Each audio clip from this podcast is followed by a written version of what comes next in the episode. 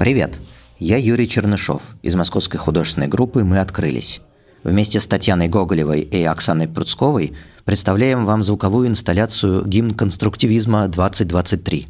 Сегодня, во время абсолютной свободы выбора стилей и выразительных средств, конструктивистская эстетика остается востребованной.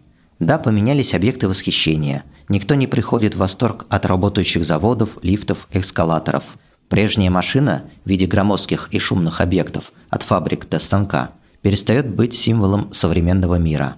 Но роль технологий и научных достижений по-прежнему и даже в еще большей степени играет первую скрипку в жизни человеческого общества.